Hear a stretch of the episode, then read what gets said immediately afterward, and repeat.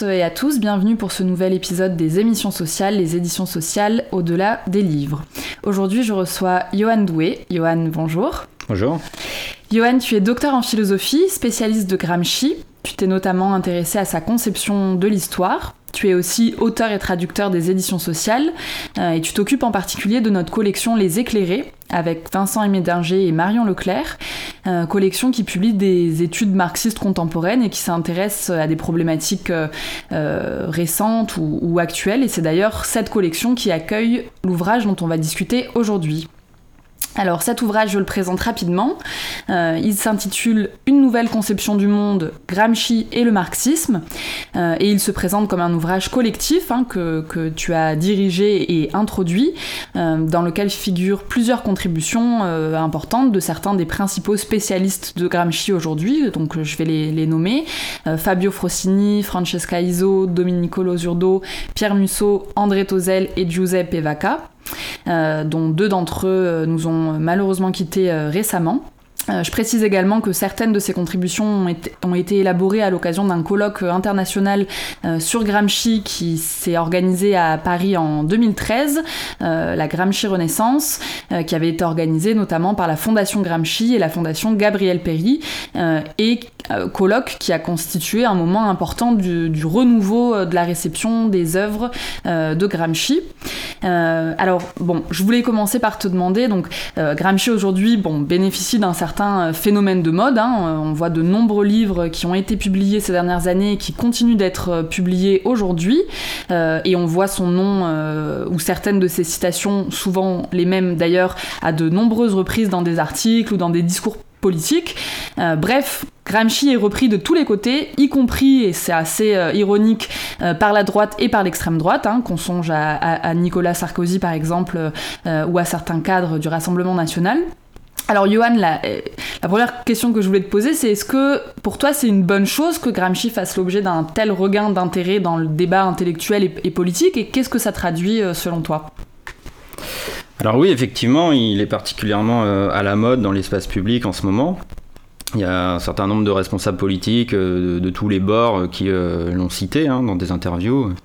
Sarkozy, Macron l'a évoqué dans une interview, euh, Marion Maréchal Le Pen aussi, euh, et d'autres euh, personnes moins, moins connues. À gauche, Ruffin a écrit un, petit livre, hein, Gramsci, La bataille des idées, et il se revendique de Gramsci. Bon, alors, je pense que cet engouement pour Gramsci a des racines différentes selon les, les partis politiques. Pour l'extrême droite, ça a des racines lointaines. C'est depuis les années 70 que l'extrême droite s'intéresse à Gramsci avec euh, euh, le théoricien Alain de Benoît qui disait que euh, l'extrême droite devait se réapproprier cet auteur et notamment l'idée de, lutte pour l'hégémonie comprise donc comme bataille des idées contre la gauche.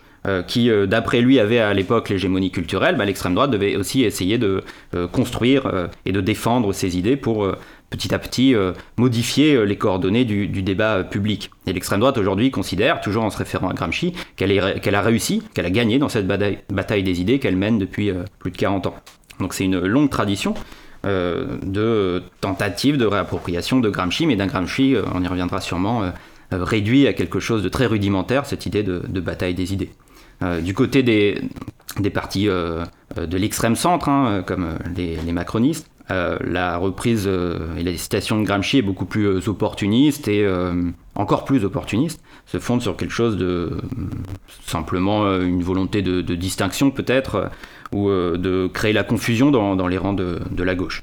Alors là où c'est une bonne chose, hein, l'utilisation de et le fait que Gramsci soit à la mode, c'est évidemment chez, les forces qu'on peut dire progressistes, la gauche radicale. Euh, même s'il y a des usages qui peuvent être imprécis ou, euh, ou incorrects, bah, à mon avis, c'est une bonne chose que les militants citent, se réapproprient Gramsci. Même s'ils en font un usage souple, ça peut entraîner une dynamique de discussion, euh, d'études, euh, qui va pouvoir faire venir progresser la rigueur théorique en créant justement euh, un intérêt donc des, des, études et des nouvelles lectures de, de Gramsci, et qui en retour va peut-être euh, se diffuser à, plus, à grande échelle et espérons guider, guider l'action politique. Donc si on veut, hein, cet usage militant de Gramsci qui nourrirait les études plus théoriques, qui à leur tour guiderait l'action politique, ça serait en fait ce que Gramsci prône lui-même, à savoir une dialectique de la théorie et de la pratique. Donc dans le meilleur des cas, ça pourrait être ça, le, fait que Gramsci soit à la mode dans la gauche radicale. Maintenant, il importe aux, militants et aux intellectuels de gauche de euh, mettre en œuvre vraiment euh, de manière positive cette dialectique. Euh, pour répondre à ta question, d'abord, c'est peut-être le fait que Gramsci, comme Marx, soit un penseur de, la crise. Du coup, ça entre en résonance avec notre époque, même si évidemment Gramsci a écrit une époque très différente et dans des conditions très différentes, puisque, comme on le sait, ses textes les plus importants, les cahiers de prison ont été écrits entre 1929 et 1935 dans les prisons de Mussolini, alors qu'il était enfermé depuis 1926. Euh, Donc c'est des conditions évidemment euh, radicalement différentes des nôtres, mais malgré tout, euh, l'idée de crise, peut-être aussi l'idée de montée du fascisme aujourd'hui, faut cette crainte du moins, tout cela contribue à laisser penser que Gramsci peut être particulièrement actuel.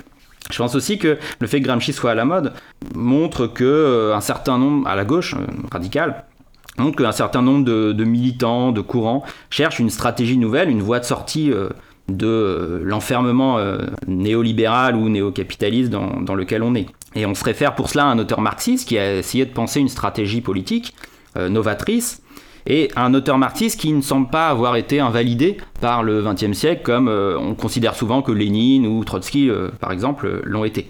De même, je pense que la difficulté des textes de Gramsci, sa manière d'écrire euh, moins directement politique que d'autres, auteurs marxistes, par, la force des choses, parce qu'il était en prison et qu'il devait faire attention à la manière dont il écrivait. Donc cette difficulté de ces textes et sa manière d'écrire peuvent paradoxalement avoir contribué à son succès, puisque ça le rend moins inquiétant puisqu'il ne dit pas directement, par exemple, euh, dans ses textes qu'il faut faire la révolution euh, euh, de manière aussi claire, explicite que, que, Lénine, par exemple. Et dans le même ordre d'idée, son écriture fragmentaire a aussi permis de dissocier certains aspects de sa pensée par rapport à d'autres, ce qui le rend plus appropriable par des forces différentes puisque mm. on peut détacher l'idée de bataille des idées de sa perspective révolutionnaire par exemple. Oui, et d'ailleurs j'en profite pour dire qu'aux éditions sociales on avait publié également un, Découvrir Gramsci euh, qui est particulièrement euh, bienvenu puisque effectivement comme tu le disais Gramsci est un, penseur, un théoricien qui n'est pas forcément euh, facile à s'approprier, qui écrit de manière... alors ses écrits sont très disparates mais par ailleurs sont aussi, ont un côté un peu cryptique et donc je, recommande ce, Découvrir Gramsci qui, peut être lu comme étant un, livre complémentaire du livre dont on parle aujourd'hui. Alors, euh, tu mentionné à, plusieurs reprises euh, cette question de la bataille des idées, euh, et c'est vrai que s'il y a bien un concept de Gramsci qui revient le plus souvent dans les débats, c'est celui d'hégémonie. Euh, c'est intéressant de, noter au passage que ce concept d'hégémonie, euh, il préexiste à Gramsci hein, dans la tradition euh, marxiste, puisqu'on le trouve déjà chez Lénine. Hein. Il me semble que Gramsci lui-même considère que, que, Lénine était un grand théoricien révolutionnaire et qu'il dit explicitement reprendre ce concept d'hégémonie chez, chez, Lénine, même si évidemment il y a un enrichissement conceptuel de, chez, Gramsci, au contact notamment de l'époque qui est la sienne. Hein. Donc, euh, donc voilà. Et donc euh, dans ton livre, donc cette notion d'hégémonie, elle, est souvent reprise aujourd'hui comme l'idée que la politique se mène notamment et se conquiert via la lutte culturelle ou la bataille des idées, hein, c'est ce, que, tu disais. Euh, pourtant, dans ton livre, tu insistes au contraire sur l'importance de ne pas réduire le concept d'hégémonie de Gramsci à sa seule dimension culturelle. Euh, donc, est-ce que tu peux revenir un peu pour celles et ceux qui nous écoutent euh, sur ces enjeux? Alors oui, c'est une question importante il y a une euh, tendance euh, à la fois dans l'espace public, mais aussi dans certaines études universitaires, certaines réceptions universitaires de Gramsci, à réduire l'hégémonie à sa dimension culturelle et même à une partie de la culture qui serait euh, les idées, les idées politiques la bataille des idées. Alors effectivement, c'est vrai que c'est un aspect de l'hégémonie, c'est vrai que Gramsci est l'un des marxistes qui insiste le plus sur les questions culturelles, mais c'est un aspect, et on peut dire euh, que c'est euh, la pointe euh, émergée de l'iceberg. L'hégémonie est loin de se réduire à sa seule dimension culturelle, et encore moins à, la seule bataille des idées. Alors pour expliquer ça, il faut peut-être revenir un peu sur l'hégémonie d'un point de vue abstrait, d'un point de vue général. c'est quoi l'hégémonie pour Gramsci? Alors l'hégémonie, on peut le dire de manière générale en disant que c'est un rapport entre groupes sociaux, et fondamentalement entre classes. Et c'est un rapport qui est un rapport de direction. C'est lorsqu'une classe en dirige d'autres. Euh, par opposition, enfin c'est un terme direction que Gramsci emploie par opposition à euh, coercition ou, domination. C'est un rapport de direction, ou encore on peut dire, peut-être c'est la, formule la plus précise si on veut le dire d'une manière condensée, pour euh, définir l'hégémonie Gramsci, on peut dire que c'est l'organisation du consentement. Une classe est hégémonique lorsqu'elle parvient à organiser le consentement d'un certain nombre d'autres classes ou groupes sociaux. Cela, c'est la formule abstraite, mais ça peut se réaliser de plein de manières différentes et parfois euh, opposées. Il y a des types d'hégémonie qui sont radicalement opposés. Ça peut notamment passer par certaines concessions euh, économiques de la part de la classe dominante aux classes dominées. Ça peut passer aussi par une cooptation politique lorsque la classe dominante euh, prend dans ses rangs des représentants politiques ou des organisations même politiques des, classes dominées. Ça peut encore passer par la diffusion, la promotion, voire l'inculcation d'une idéologie. L'un de ces exemples sur lesquels il s'attarde, qui est un peu son paradigme, c'est la Révolution française. Ses yeux, dans la Révolution française, la bourgeoisie a conquis l'hégémonie sur l'ensemble de la nation française à l'exclusion évidemment de l'aristocratie et de quelques groupes. Euh, et en particulier, elle a conquis l'hégémonie sur la paysannerie. Elle est parvenue à la mobiliser en faisant droit aux intérêts euh, fondamentaux, aux intérêts économiques fondamentaux de la paysannerie, notamment en distribuant des, terres. Elle a réussi à susciter et organiser le consentement de la paysannerie, cette fois-ci en euh, prenant en compte des intérêts économiques, en donnant des, concessions donc à la paysannerie. De même, Gramsci, dans l'Italie de son temps, promouvait une stratégie euh, d'hégémonie du, euh, prolétariat. C'est ce qu'il fait dans un texte assez célèbre, euh, l'un des derniers textes qu'il écrit avant son, emprisonnement, écrit en 1926, quelques thèmes de la question méridionale, où il dit que le prolétariat doit avoir une stratégie d'hégémonie en direction de la paysannerie, en particulier du sud de l'Italie, et prendre en charge les revendications paysannes et les revendications régionalistes du sud sous-développées et dominées par le nord. Donc là, il y a une claire analogie entre ça et, la situation de la Révolution française. Mais il décrit aussi des, types d'hégémonie extrêmement différents. Euh, par exemple, le fascisme a d'une certaine manière euh, consisté en un renouvellement euh, de l'hégémonie bourgeoise, qui repose sur une certaine modernisation économique, sur l'embrigadement des masses dans des organisations étatiques et sur l'inculcation idéologique, tout en s'accompagnant évidemment d'une féroce coercition. Là, on voit l'hégémonie construite, du moins étayée par, par le fascisme, est extrêmement différente de l'hégémonie qui a pu euh, avoir lieu à la suite de la Révolution française, par exemple. Et je te, coupe, pardon, mais parce que euh, cet exemple du fascisme comme euh, euh, certains types de construction de l'hégémonie montre que l'hégémonie chez Gramsci ne veut pas dire que la question de la coercition disparaît. C'est-à-dire la coercition disparaît pas dans les sociétés occidentales qui reposent sur l'hégémonie. On, Enfin, cet exemple-là du fascisme permet de montrer que oui, que la coercition ne disparaît jamais, qu'il y a toujours une forme de domination, même s'il y a construction d'hégémonie.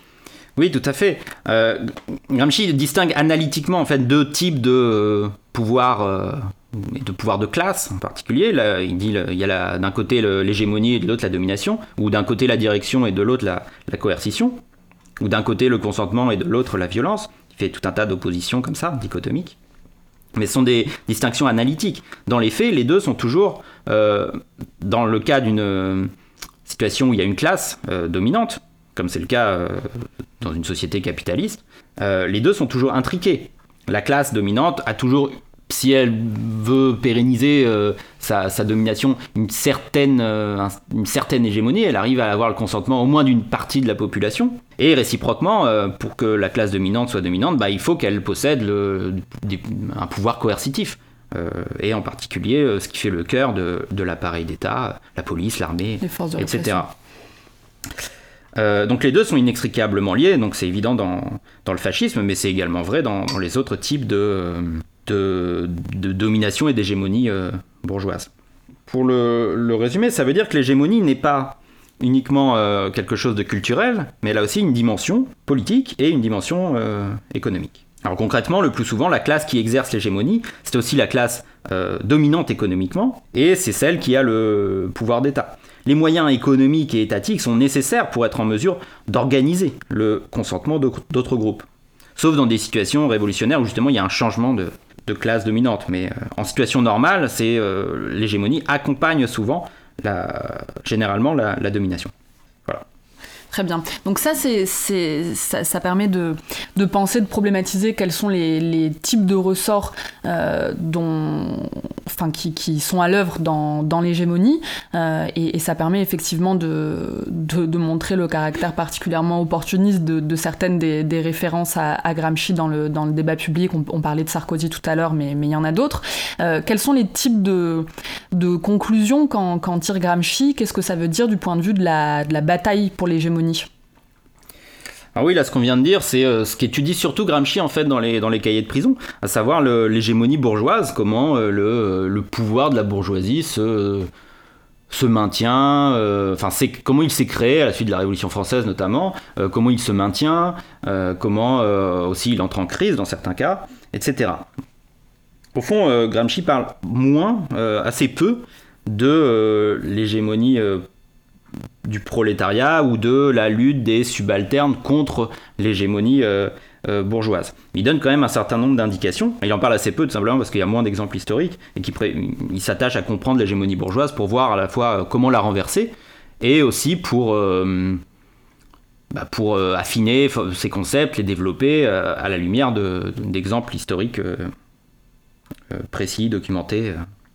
Bon il donne quand même évidemment un certain nombre d'indications sur la lutte hégémonique que doivent mener euh, le prolétariat et euh, les, euh, les, subalternes en général.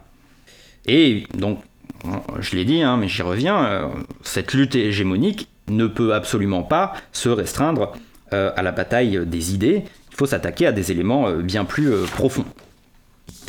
Déjà, en fait, la diffusion d'une nouvelle culture et d'une nouvelle conception du monde, qui est une partie de la, certes, de, la lutte hégémonique, n'est pas uniquement une question d'idées. Euh, pour diffuser des conceptions, de nouvelles conceptions du monde dans les masses, dans de grandes parties de la population, chez, les différents groupes subalternes, il faut des organisations, des organisations de masse, avec leurs médias notamment.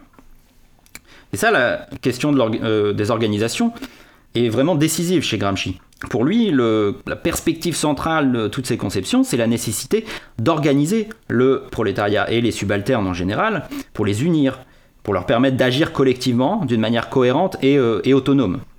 Et cela afin d'être les plus puissants euh, possibles. Et ce processus d'organisation euh, des subalternes est indissociable de la lutte contre la classe actuellement dominante. C'est dans les luttes sociales et politiques qu'est remise en cause l'hégémonie euh, actuelle, l'hégémonie établie, et que naissent les germes d'une euh, hégémonie à venir, une hégémonie alternative possible. Donc c'est dans les luttes, au sein des luttes, que naissent des organisations socio-économiques et politiques représentant les intérêts des, subalternes, les syndicats, les partis, etc. Et aussi que apparaissent des conceptions nouvelles du monde, hein, comme euh, l'idéologie euh, qui correspond vraiment aux intérêts du prolétariat et des subalternes, à savoir le marxisme, d'après Gramsci, hein, évidemment. Bon, et l'horizon de tout cela, de, toutes ces, luttes sociales, euh, politiques et culturelles, l'horizon donc de la lutte hégémonique, c'est le renversement et la prise du pouvoir d'État. Dans la mesure où l'État, en fait, est en quelque sorte l'organisation suprême d'une société, l'organisation au service de, la classe dominante.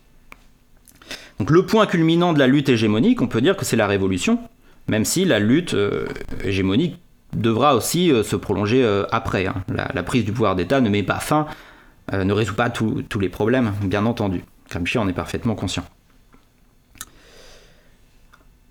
Toujours est-il que la construction Enfin, la lutte pour une nouvelle hégémonie est quelque chose d'éminemment politique. Ce n'est pas qu'une question culturelle, c'est aussi un ensemble de luttes sociales, une question euh, d'organisation des, euh, des subalternes, et à terme la lutte pour prendre le pouvoir. Et tout cela, donc, a aussi une troisième dimension proprement économique.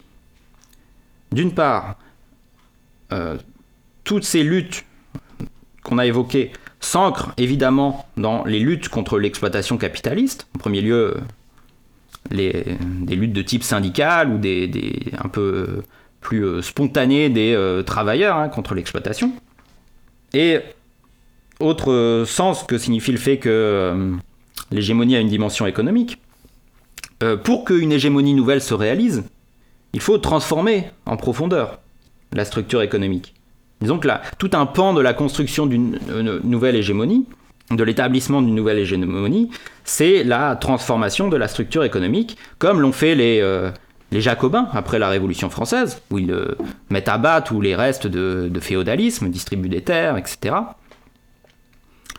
Euh, ou encore, bien entendu, plus encore en fait, comme l'ont fait les, les bolcheviks après la Révolution russe, où ils établissent l'hégémonie nouvelle du prolétariat sur la paysannerie euh, en particulier, euh, en euh, instaurant un mode de production nouveau, un nouveau rapport sociaux et en particulier de nouveaux rapports de production.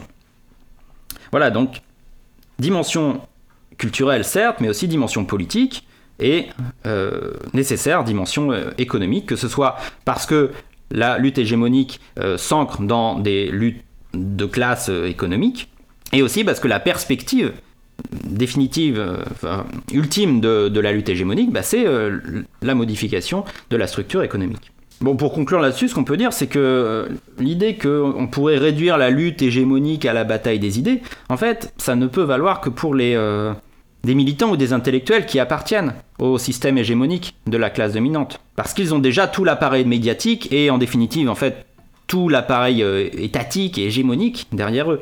Un intellectuel d'un des courants idéologiques de la bourgeoisie. Hein. Ça peut être un macroniste, ça peut être un, néofasciste, hein, comme. Euh, je ne sais pas si c'est la caractérisation la plus exacte, mais bon, disons ça pour aller vite. De, un néofasciste comme Zemmour.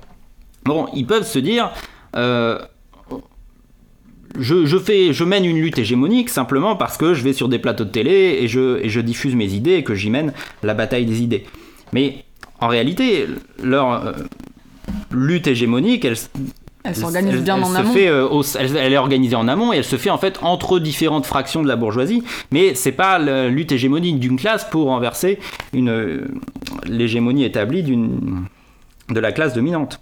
Oui, ce que tu veux dire, si, je comprends bien, c'est que cette, manière d'utiliser ce concept de l'hégémonie et de le réduire à la dimension culturelle, c'est nier tout ce qui se passe en amont et, tout ce qui organise aujourd'hui euh, la société, qui repose pas simplement sur l'organisation du consentement par euh, la diffusion d'une certaine idéologie qui aurait séduit euh, la majorité de, la population des classes, des classes subalternes, mais, et, c'est nier le caractère, y compris coercitif, à un niveau politique, mais y compris l'organisation euh, euh, de, rapports de production, d'exploitation, etc., qui, qui, qui, est niée euh, quand, quand, quand, on dit aujourd'hui gagner le pouvoir politique, c'est gagner la bataille des idées, ça, ça nie toutes ces dimensions-là, c'est ça que, que tu veux dire?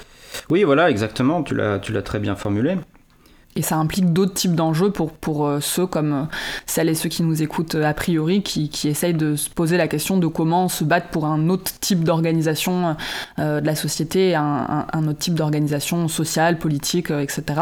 de, de, dire la, la lutte des, des, subalternes ne peut pas passer simplement par une bataille des idées, mais elle doit s'ancrer dans des, dans des pratiques politiques et dans des, des luttes pour d'autres types de rapports sociaux et toutes les dimensions que, que tu donnais. Alors, je, voulais te, poser une autre question sur cette question de l'hégémonie. Euh, puisqu'il y a, y a deux auteurs euh, auxquels on pense souvent quand on, quand on pense à Gramsci, qui, qui, ont, qui ont beaucoup élaboré euh, sur la question de l'hégémonie en s'appuyant sur Gramsci, mais en s'appuyant sur une certaine interprétation de, Gramsci qui, qui fait débat. je pense évidemment à Laclos et Mouffe, qui ont publié dans les années 80, si je dis pas de bêtises, un, un texte important, connu, Hégémonie et stratégie socialiste, dans laquelle ils s'appuient donc encore une fois sur Gramsci pour proposer un type de stratégie politique euh, qui réduisent la question de l'hégémonie euh, à l'articulation de différentes demandes qu'une figure type providentielle, un peu pour réussir à articuler différentes demandes dans la société qui émanent de différents groupes sociaux, euh, et que donc la bataille politique se jouerait à, ce niveau-là, de réussir à organiser et à articuler ces, différentes demandes autour d'une figure qui, qui, permettrait de les porter. Est-ce que tu veux revenir un peu rapidement sur, leur interprétation pour déblayer un petit peu ces, débats-là? Ah Oui, je peux essayer d'en dire quelques mots. Alors, comme tu l'as dit, hein, la Chloé Mouffe, donc leur premier grand livre, c'est Hégémonie et stratégie socialiste, oui, de 85, je crois. Et dans ce livre, ils n'en sont pas encore à élaborer ce pourquoi ils sont peut-être les plus connus aujourd'hui, hein, l'idée de, populisme de gauche, même si euh, ce qu'ils disent euh, euh, annonce déjà, mais c'est pas encore ce qu'ils défendent. Dans ce livre, ils défendent un projet qu'ils appellent post-marxiste. C'est-à-dire, ils réfléchissent à partir du marxisme, mais dans le but de le dépasser. Et qu'est-ce qui les gêne dans le, dans le marxisme? C'est plein de choses, mais en particulier, ce qu'ils appellent l'essentialisme de classe. C'est-à-dire l'idée qu'à chaque classe sociale fondamentale, hein, la, bourgeoisie, l'aristocratie sous le féodalisme, mais euh, le plus intéressant, c'est la bourgeoisie sous, le capitalisme et le prolétariat dans le mode de production à venir socialiste. C'est l'idée qu'à chaque classe serait euh, attribuée une tâche. La bourgeoisie aurait eu pour tâche dans l'histoire de conquérir et de réaliser la, démocratie, la tâche démocratique de la bourgeoisie. Le prolétariat aurait pour tâche de euh, construire le socialisme. Et donc cela, ça implique aussi l'idée que, à l'époque capitaliste, le sujet politique et historique central serait nécessairement le prolétariat. Donc c'est comme ça que la Chloé Mouffe euh, lise le marxisme, ou du moins euh, ils ont conscience des diversités, ils connaissent très bien le marxisme quand même. Hein. Mais euh, c'est l'une des thèses qu'ils considèrent être fondamentale dans le marxisme, et ils la rejettent.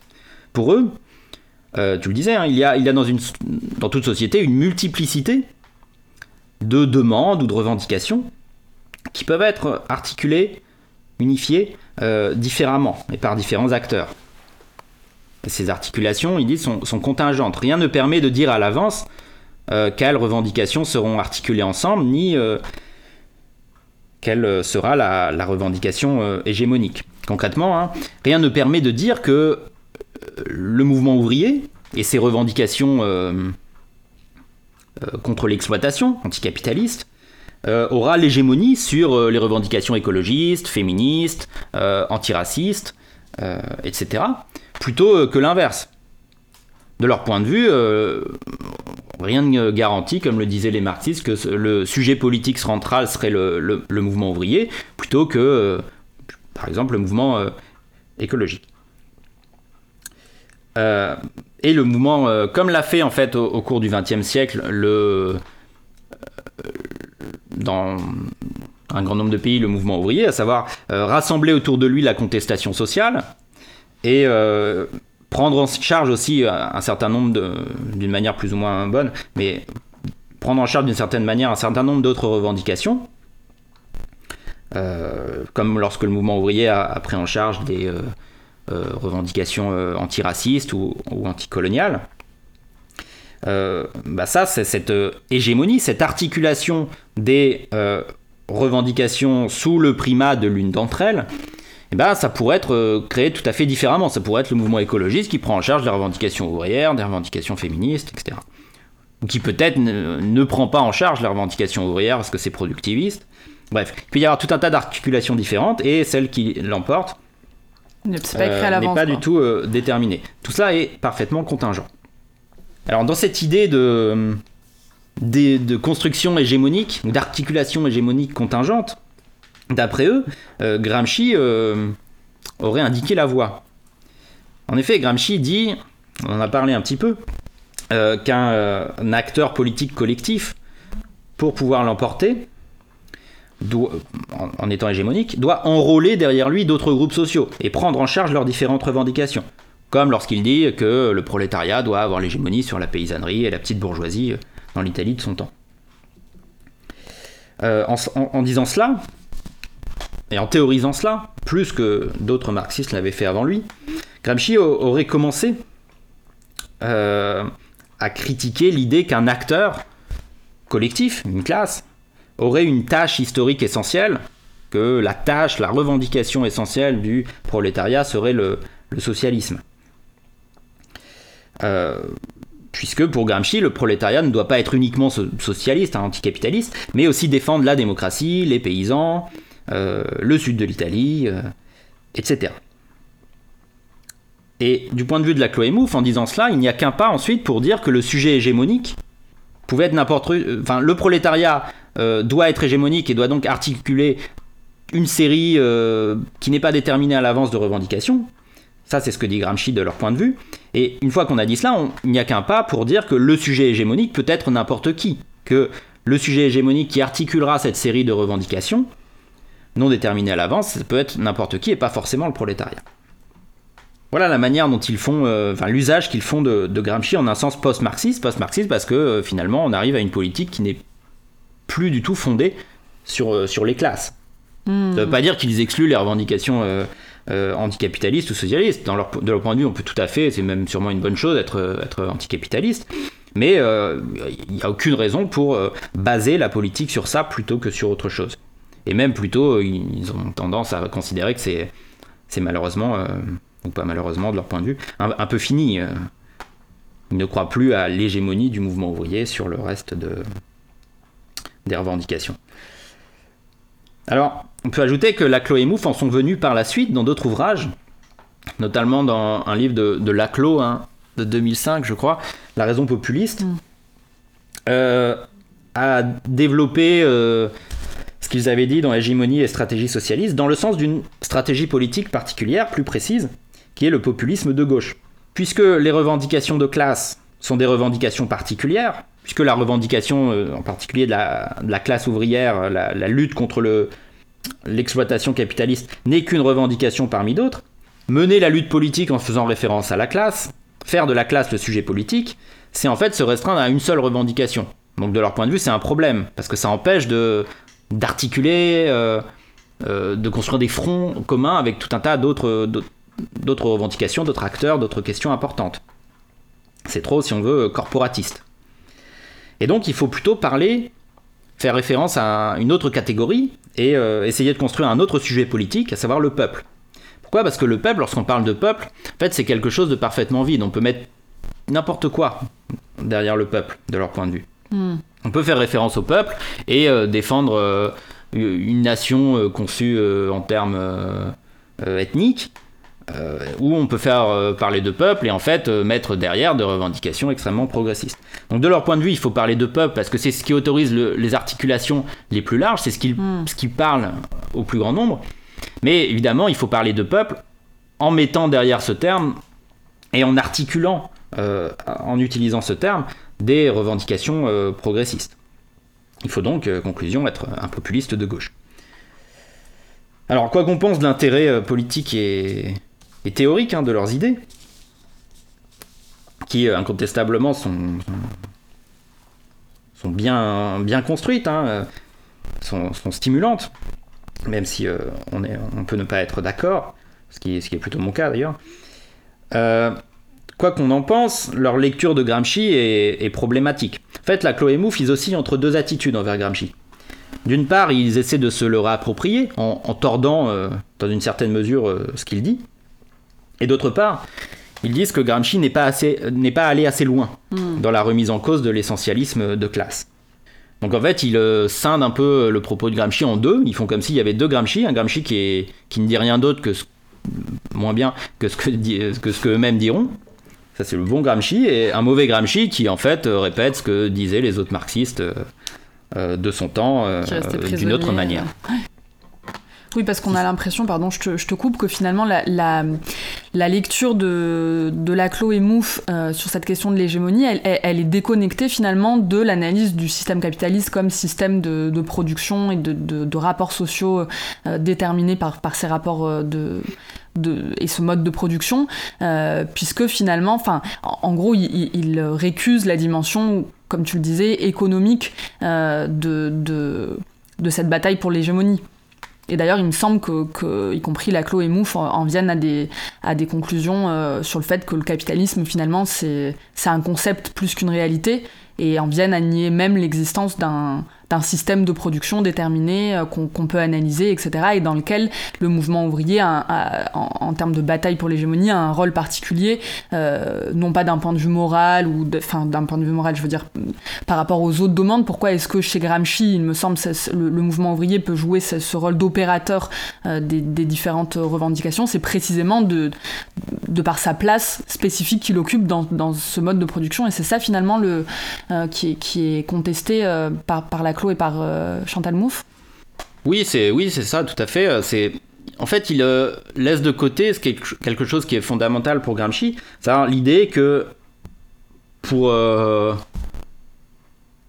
établir une stratégie politique, avoir une perspective politique, il faut reconnaître le terrain, le terrain socio dans lequel on lutte. Or, ce terrain, il est d'abord déterminé aux yeux de euh, Gramsci par la, situation économique, par euh, quelle est la structure économique du pays, euh, tout simplement combien de gens appartiennent à combien de classes sociales, comment ces classes sociales sont, sont, sont organisées économiquement et socialement, etc. C'est ça le point de départ. Et eux, ils font complètement abstraction de ça, ils se placent à un niveau, ils déconnectent complètement la politique de l'économie, oui, pour le dire de manière schématique. Et du coup, ils essaient de penser abstraitement euh, les articulations politiques, elles sont contingentes, etc. Mais euh, sans se demander concrètement, bah, dans les sociétés actuelles, qui sont effectivement des sociétés capitalistes, bah, qui euh, a la capacité de, de, faire ces articulations.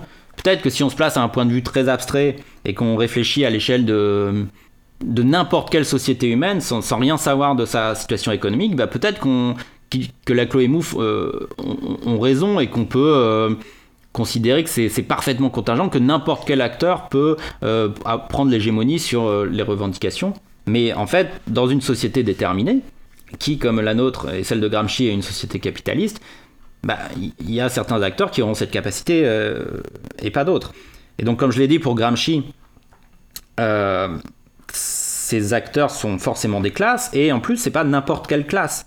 L'établissement, pour Gramsci, l'établissement d'une nouvelle hégémonie, on l'a dit hein, tout à l'heure, c'est lié à la réorganisation de, la structure économique. Euh, lorsqu'on établit une classe établit sa nouvelle hégémonie, ben, en même temps, euh, indissociablement, elle bouleverse euh, la structure économique. Or, toutes les classes ne sont pas en mesure de proposer une telle réorganisation cohérente de l'économie, comme la bourgeoisie l'a fait en son temps et comme, d'après Gramsci, le prolétariat devra le faire. Euh, par exemple, la petite bourgeoisie, à ses yeux, hein, ne pourra pas euh, être hégémonique jusqu'au bout parce qu'elle ne pourra pas euh, conduire à, une, un nouveau mode de production où elle serait la, la classe organisatrice, si on veut. Ok.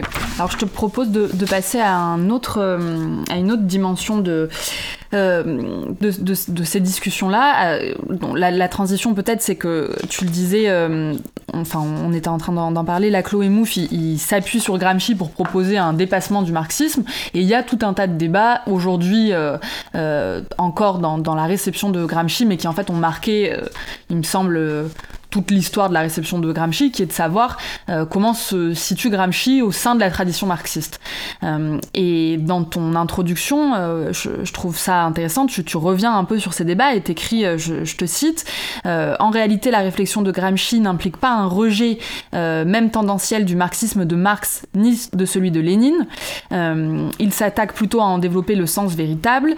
Il serait plus juste de dire que la pensée gramscienne constitue un renouvellement du marxisme à la fois fidèle et créateur.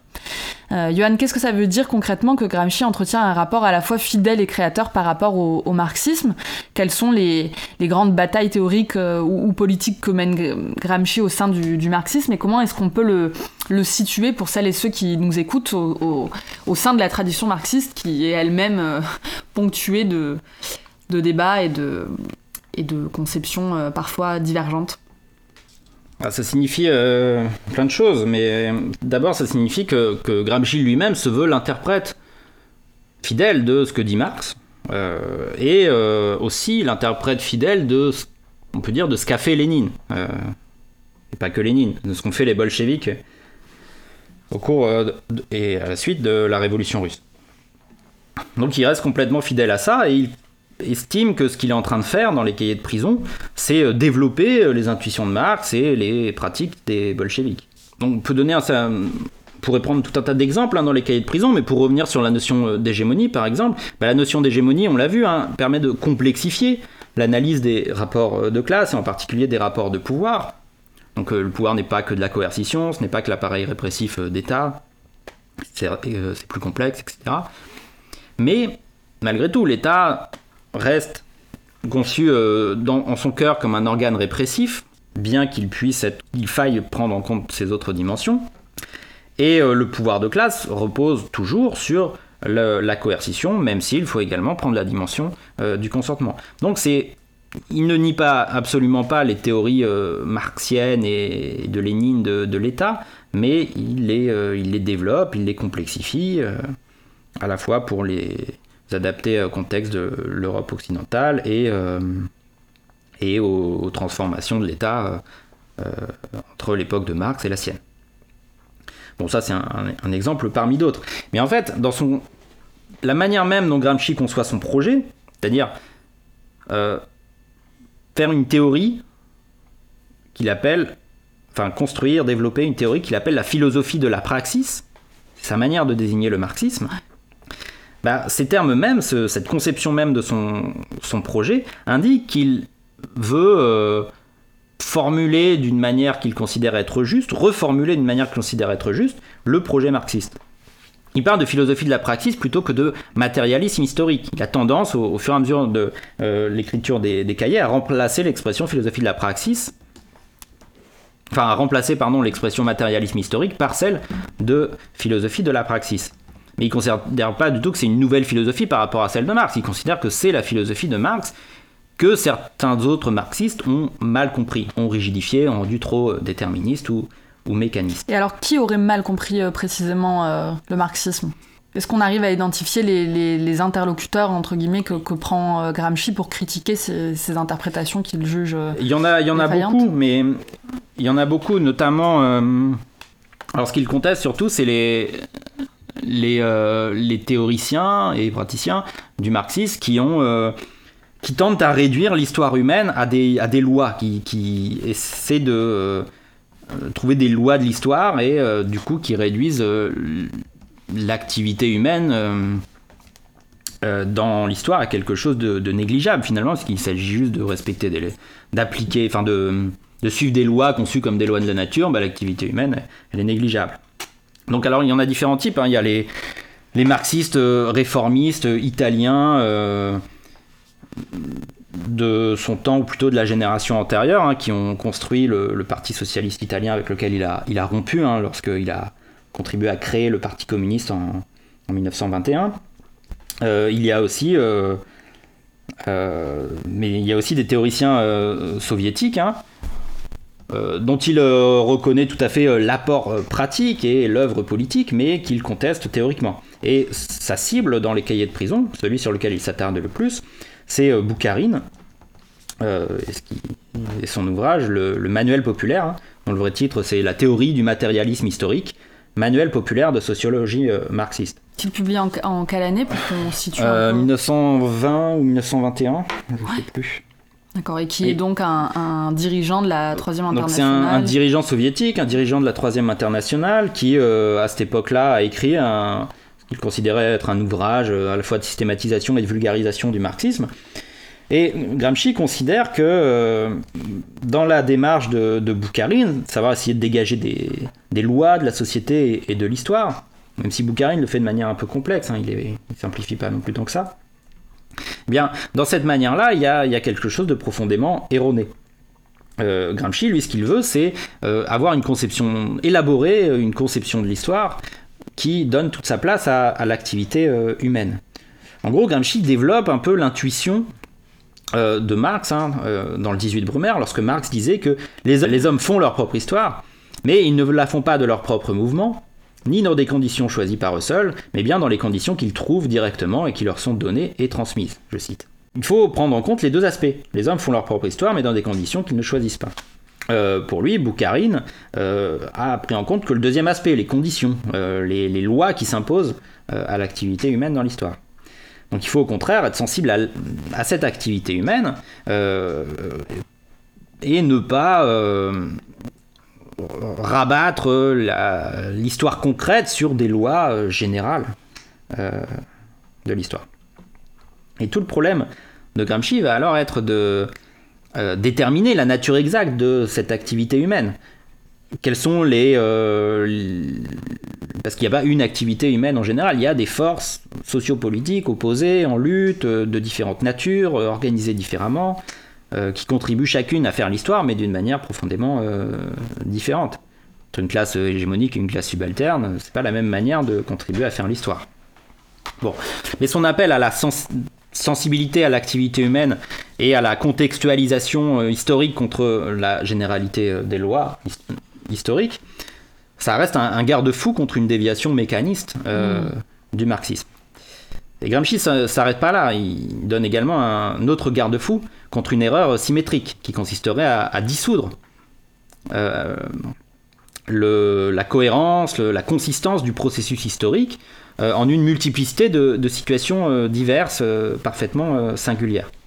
Ça, c'est cette erreur symétrique, donc qui n'est plus le fait de réduire le, processus historique à, des lois euh, générales, uniformes, mais qui est au contraire le, fait de réduire le processus historique à une, dispersion de, situations particulières euh, entre lesquelles on ne comprendrait pas forcément les, liens. Donc cette erreur, il la retrouve chez des philosophes idéalistes de son temps et qui l'ont beaucoup influencé, contre lesquels il a, discuté.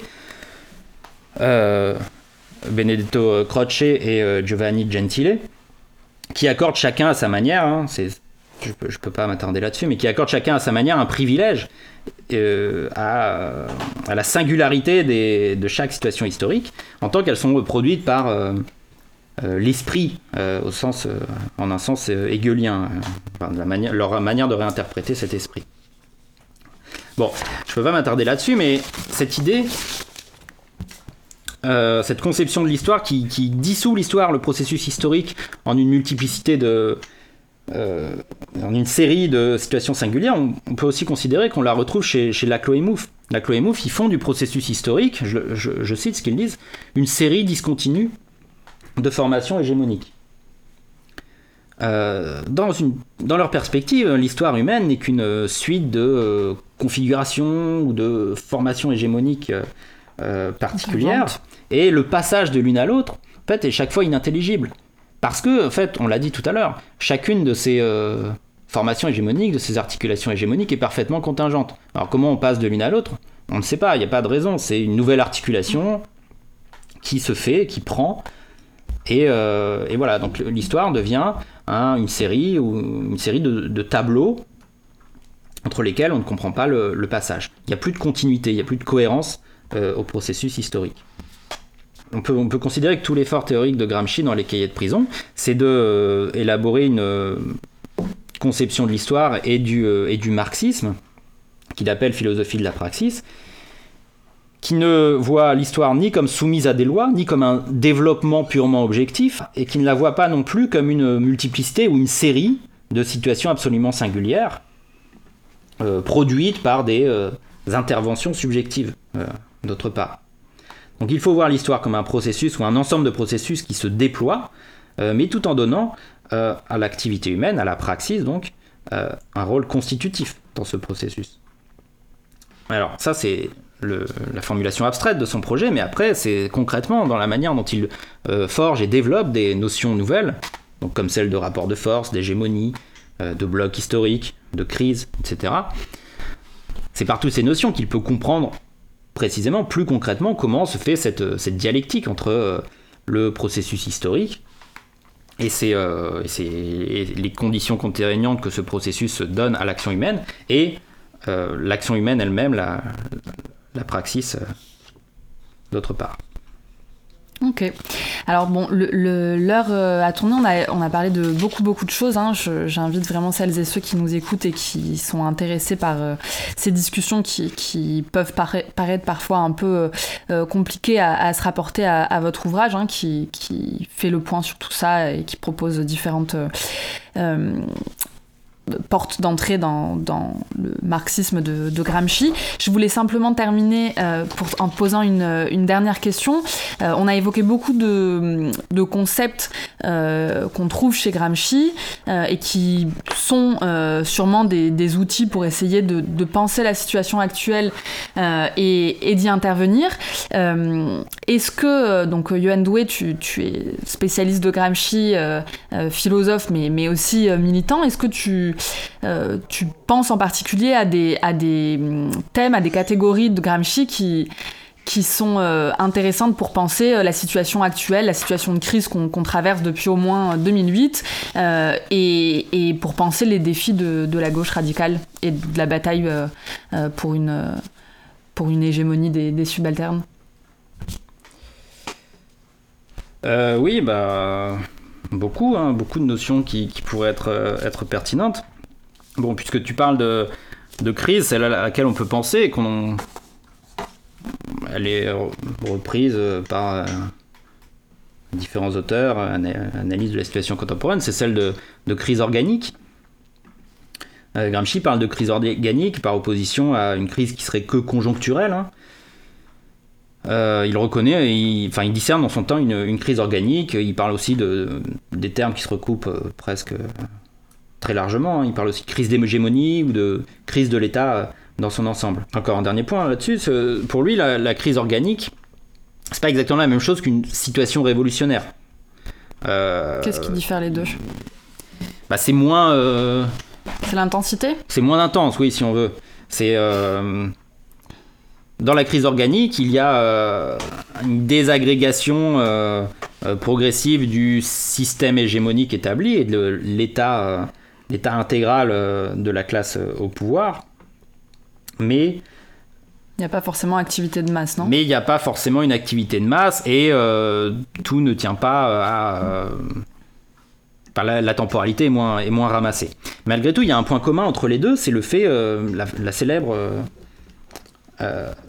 définition de la crise par Gramsci, c'est le fait que c'est un, un entre-deux. On est entre deux pouvoirs, entre deux logiques. Oui, c'est oui, la fameuse citation hein, de, Gramsci, la crise consiste justement dans le fait que l'ancien meurt et que le nouveau ne peut pas naître, ce qui ouvre un interrègne où l'on observe les phénomènes morbides les plus euh, variés. Il y a bien l'idée d'équilibre entre, entre deux forces euh, collectives entre lesquelles euh, instable. il faudrait trancher. Alors c'est un équilibre instable, moins instable que dans une situation révolutionnaire, mais malgré tout, il faut trancher. Et soit l'ancienne société va trouver un moyen de, de, survivre en se renouvelant un petit peu, hein, comme, euh, comme avec le fascisme, soit euh, les révolutionnaires vont triompher et réellement, eux, euh, résoudre la crise, puisque ça ils vont résoudre un certain nombre des contradictions qui étaient le fondement de, de cette crise organique. Bon, alors une fois qu'on a dit tout ça, c'est quoi les... Dans quelle mesure on peut discerner un tel schéma dans la, la situation contemporaine?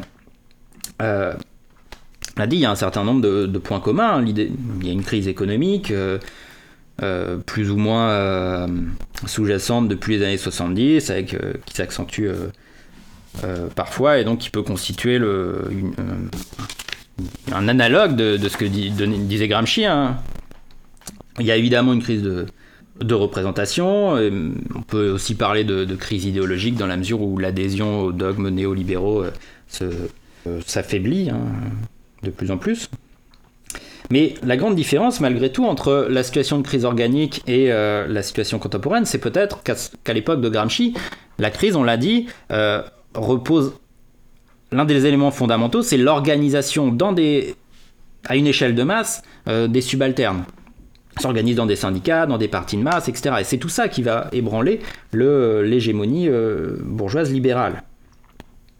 Aujourd'hui, c'est pas exactement ça le niveau d'organisation des, euh, subalternes, du mouvement ouvrier en particulier, mais pas que, euh, et euh, a plutôt tendance à s'affaiblir. Il y a des, des, luttes intenses, des luttes de masse, bon, on peut pas penser aux gilets jaunes évidemment, mais ça donne pas lieu à une cristallisation organisationnelle. Et plutôt des sortes de révoltes ponctuelles plutôt qu'un euh, processus cumulatif. Bon, donc tout ça a plutôt tendance à s'opposer à euh, ce qui était peut-être le facteur de crise le plus fondamental aux yeux de Gramsci, c'est-à-dire le fait que face à la force sociopolitique des classes dominantes, émergeait une, autre force sociopolitique avec laquelle il y avait une sorte d'équilibre. Aujourd'hui, on n'a plus forcément ça. On a peut-être d'un côté une désagrégation de l'hégémonie établie, mais euh, d'une manière euh, complètement différente parce qu'il n'y a pas euh, d'alternative véritablement constituée. Gramsci faisait une opposition célèbre entre l'Ouest et l'Est. Il disait à l'Est, hein, comme, comme, en Russie, l'État était tout. il n'y avait pas de société, très peu de société civile, très peu d'organisations pour embrigader les masses, etc., diffuser l'idéologie dominante, etc. Du coup, il a été facile de prendre le pouvoir par une guerre de mouvement. À l'Ouest, c'est plus possible. Euh, c'est pas possible parce que euh, euh, à côté de l'État, il y a tout un tas d'organisations, d'associations, la société civile, de, syndicats bureaucratisés, de partis réformistes, etc., qui étayent l'État bourgeois, qui lui donnent, qui le rendent beaucoup plus solide. Et du coup, on peut la, lutte des classes doit prendre la forme de la guerre d'opposition. Disait ça. Bon, bah aujourd'hui, on peut peut-être dire qu'à certains égards, pas à tous, au contraire, mais euh, à certains égards, la situation contemporaine euh, a des traits de l'Est, de ce que Gramsci appelait l'Est. Une forme d'orientalisation. oui, si on veut.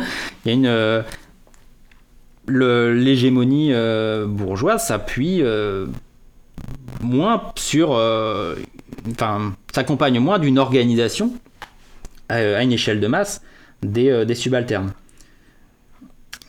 Et c'est comme ça qu'on aurait compris. Et du coup, ça donne une forme de crise qui, qui serait peut-être différente. Mais en général, de toute façon, le... peut-être que je pourrais terminer là-dessus, mais en, général, les, concepts de Gramsci, je pense qu'ils sont utiles, mais euh, il est rarement possible de les appliquer tels quels. Il faut avoir conscience qu'ils sont indexés sur les situations historiques particulières euh, auxquelles il faisait référence et dans lesquelles il écrivait. Et donc, euh, si on parle de crise organique, euh, mais ça vaut pour n'importe quel, euh, autre concept, hein, d'hégémonie, etc., il faut toujours prendre la mesure entre les différences historiques de sa situation et la nôtre. D'accord, très bien. Eh bien, merci beaucoup, euh, Johan Doué. Euh, je rappelle que l'ouvrage euh, dont on discutait aujourd'hui, Une nouvelle conception du monde, Gramsci et le marxisme, qui est donc un ouvrage collectif édité et introduit par, par toi, est disponible en librairie depuis le mois de juin. et j'en profite pour inviter celles et ceux qui nous écoutent à se procurer et surtout à lire cet ouvrage et surtout à l'acheter en, librairie. Hein. Je, je, rappelle que les éditions sociales ne sont plus diffusés pardon, sur Amazon euh, et donc qu'on appelle nos lecteurs et nos lectrices à euh, faire vivre la chaîne du livre indépendant et notamment à se rapprocher de, de leur librairie de proximité. merci et à bientôt pour un nouvel épisode des émissions sociales. Au revoir.